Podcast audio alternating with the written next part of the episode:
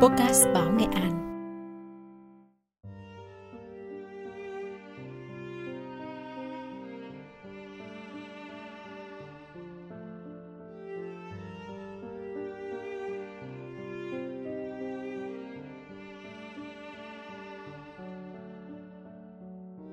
Các bạn đang nghe chuyên mục Tiếng Nghệ trên các nền tảng podcast của Báo Nghệ An.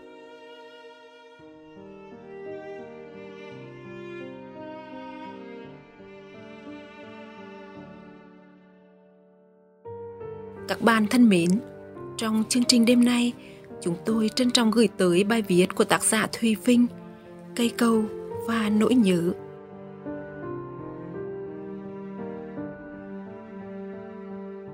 Viết về dòng lam, về cây cầu bến thủy, đã có rất nhiều tác giả gần xa chắc bút với bao xúc cảm. Song qua văn phong của Thùy Vinh, dòng lam vẫn hiền lên thật đặc biệt – nơi mà mỗi con sóng dưới gầm câu đều gờn một nỗi niềm, mỗi nhịp câu đong đầy buồn, vui, khát vọng, yêu thương. Hãy cùng chúng tôi lắng lai đêm nay với trang viết sau hình ảnh, cảm xúc qua dòng đọc của Võ Tổ Phân.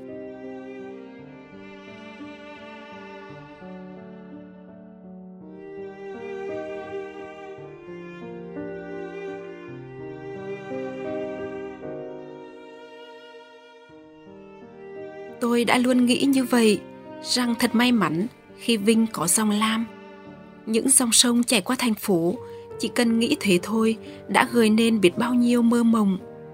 Bao nhiêu thành phố trên thế giới này nhờ có con sông chảy qua, có cây cầu soi bóng mà được nhắc tên, mà được người ta nhớ đến.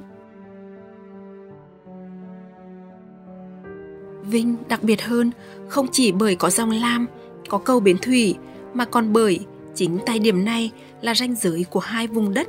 Hai vùng đất vẫn thường được gọi chung tên là xứ nghệ. Trải qua bao thế kỷ, bao sự chuyển rơi, cách phân vùng và đặt tên có khác. Nhưng hai mảnh đất, hai hồn đất, gần gũi khăng khít như một. Qua cầu Bến Thủy, sông Lam được gọi là sông La, nhưng chúng đơn giản, cùng là một dòng đổ ra biển.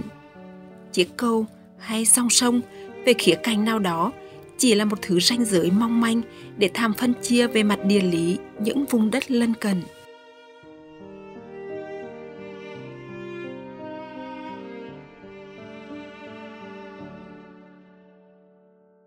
Không biết tôi đã qua cầu Bến Thủy bao lần, lặng lẽ cùng nó bao đêm, ngắm nhìn những con sóng, tựa cầm trên thành cầu, tay chạm vào những song sắt lan can, nghe tiếng rung lắc của nó trong âm y tiếng xe qua và dưới mặt sông kia tôi luôn nhìn thấy ánh lửa chai nhỏ nhoi nhưng vô chừng ấm áp giữa không gian ri rào sóng nước.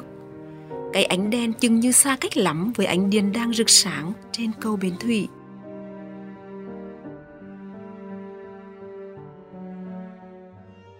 Gia đình người dân trai nào đó tưởng như không cần biết tới một cuộc sống ồn ào náo động, tràn ngập ánh sáng phù hoa chỉ cách họ mấy con sao.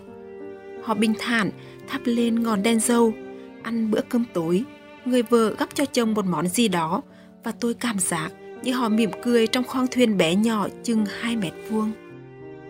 Đã có lần tôi nói với người con trai đi bên mình thời thanh xuân xa lắc ấy, em cũng vậy, chỉ cần một con thuyền nhỏ. Tôi đã nhận được cái ánh nhìn đầy ấm áp và bao dung. Ánh mắt ấy như nói với tôi, rồi em sẽ thấy cuộc sống không hề đơn giản vậy, nhưng ý nghĩ ấy mới ngô nghĩnh và đáng yêu làm sao? Nhưng đó là khi tôi đã lớn lên.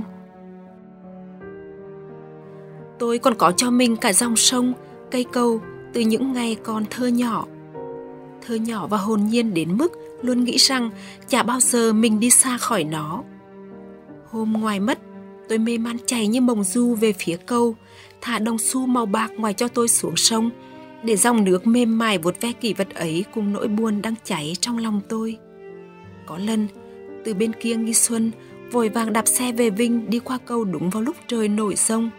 Chiếc mũ nan quai lỏng bay xuống dòng nước, làm tôi khóc cả đêm ấy. Cũng có hôm mải chơi trên cầu, lũ học sinh cấp 3 bọn tôi trở về nhà lúc trời đã tối và hôm sau ra sức khoe nhau, bị mè mắng ba giận. một câu chuyện mà chúng tôi thường kể lại làm vui cho nhau là chuyện tình yêu của chị gái một đứa trong lớp. Chị Hà là một thiếu nữ không quá đẹp nhưng có duyên. Nhà ở gần chợ Vinh, yêu một chàng trai người Can Lộc. Có lần, hai người đã thề nguyện yêu nhau bằng cách khóa tay nhau lại bởi một sợi dây xích rồi lên cầu bến thủy ném chìa khóa xuống sông. Chúng tôi nghe chuyện, cười như pháo sang và mỗi lần rủ nhau lên cầu thường đùa vui – Đỗ Mi tìm thấy chìa khóa của chị Hà đấy. Đầu cầu Bến Thủy thường là điểm hẹn của lũ chúng tôi để ngay cuối tuần hay một chiều nghỉ học nào đó rủ nhau đi dọc bờ sông Lam hái hoa dài hoặc nhìn ngắm những ngư dân quăng lưới bắt cá. Có lẽ lũ bạn không để ý, nhưng tôi thì còn nhớ mãi mùi ngai ngái nồng nồng của sông Lam những chiều hè. Tôi tin rằng mỗi vùng đất mỗi dòng sông đều có mùi hương riêng của chúng và cái mùi ngái nồng của sông Lam cho tôi một cảm giác mình đang được hòa quyện vào đất trời xứ nghệ. Mình thực sự là một phần của xứ nghệ yêu thương. Rồi chúng tôi lớn dần, cùng với đó là việc thấy dòng sông ngăn hai tỉnh dường như không còn rồng như trước nữa. Hai bờ như gần hơn và việc đi lại hai bên thành quen. Mọi thứ dễ trở nên quen đến mức chúng ta không còn ngẫm nghĩ về nó nữa phần nhiều trong cuộc đời chúng ta thường nghiễm nhiên làm mọi việc mà không ý thức rằng tất cả đang chảy trôi mỗi một mối quan hệ một quãng thời gian đều có giá trị của riêng nó, nối tiếp nhau như những nhịp câu có nhịp câu vui, có nhịp câu buồn, có nhịp câu trẻ thơ, có nhịp câu trưởng thành, nhịp câu khát vọng, yêu thương, đau khổ hay hạnh phúc.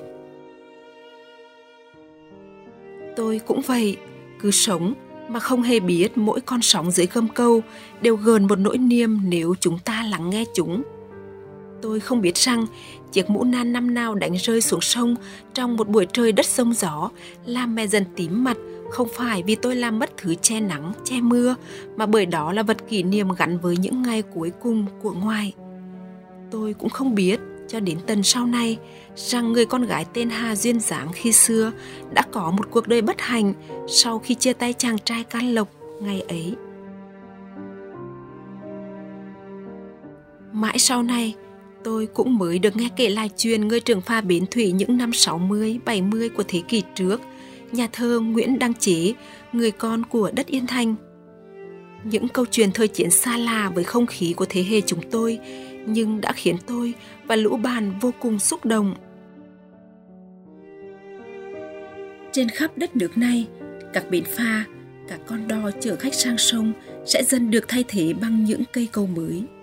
Nhưng những cây cầu, sự vô hình của chúng trong lịch sử lại là sự nhắc nhở sâu sắc nhất về quá khứ.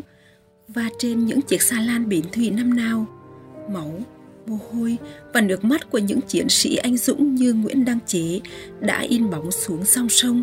Mãi mãi còn đó chừng nào Lam Giang còn chảy, Hồng Lĩnh còn in vào nền trời. Hơn 10 năm rồi, tôi xa Vinh, xa luôn cả giải đất hình chữ ẻ thân thương mà nhiều đêm trong mơ tôi thổn thức chạy về như đứa trẻ ngơ ngác tìm đôi bầu vú mẹ những cây cầu đẹp lung linh như Starimot hay Chapo, Giato hay Ponte Vecchio tôi đã có dịp ngang qua không bao giờ lấp đầy được khoảng trống trong tâm trí tôi khi luôn thấy thiếu vắng một bến thủy và dòng lam giang trong những năm tháng tha hương. Hẳn, cầu bến thủy đã khác xưa nhiều, được xây dựng và tu bổ vững chãi, khang trang hơn. Và hẳn rằng, nhiều thế hệ vẫn lớn lên ở Vinh, ở Nghi Xuân, hồn nhiên rằng rỡ trong tuổi học trò của họ, để một ngày kia chành lòng nhớ lại một góc sông, một nhịp cầu Cuộc sống vẫn tiếp diễn theo cách của nó, nhưng quan trọng là trong mỗi chúng ta phải luôn nối được những nhịp cầu với cội nguồn, quá khứ và tình yêu thương.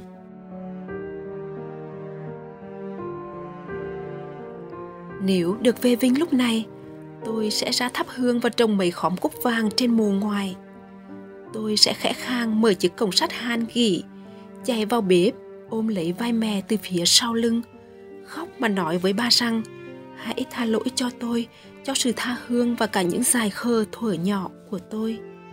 Rồi tôi sẽ đi bồ lên cầu Bến Thủy, sửa người vào thành câu, thì thầm bài hát về sông Lam để tìm lại một mái treo thiên thu.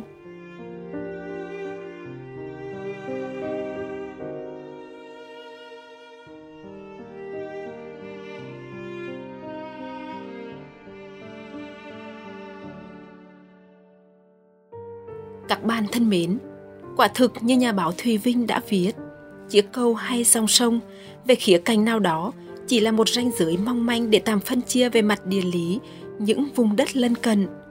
Còn với cảm xúc, thậm chí nó còn chẳng có ý nghĩa gì về ranh giới. Khi ta yêu một con người, ta bỗng dưng yêu cả một miền quê. Khi ta nhớ thương một nơi chốn, ta quyến luyến cả những điều bình dị đến vô tri như nhân vật tôi trong bài viết này sau thật nhiều rông gió lòng lắng lại như phù sa bờ bãi. Để rồi, cảm giác mình đang được hòa quyện vào đất trời xứ nghệ, mình thực sự là một phần của xứ nghệ yêu thương.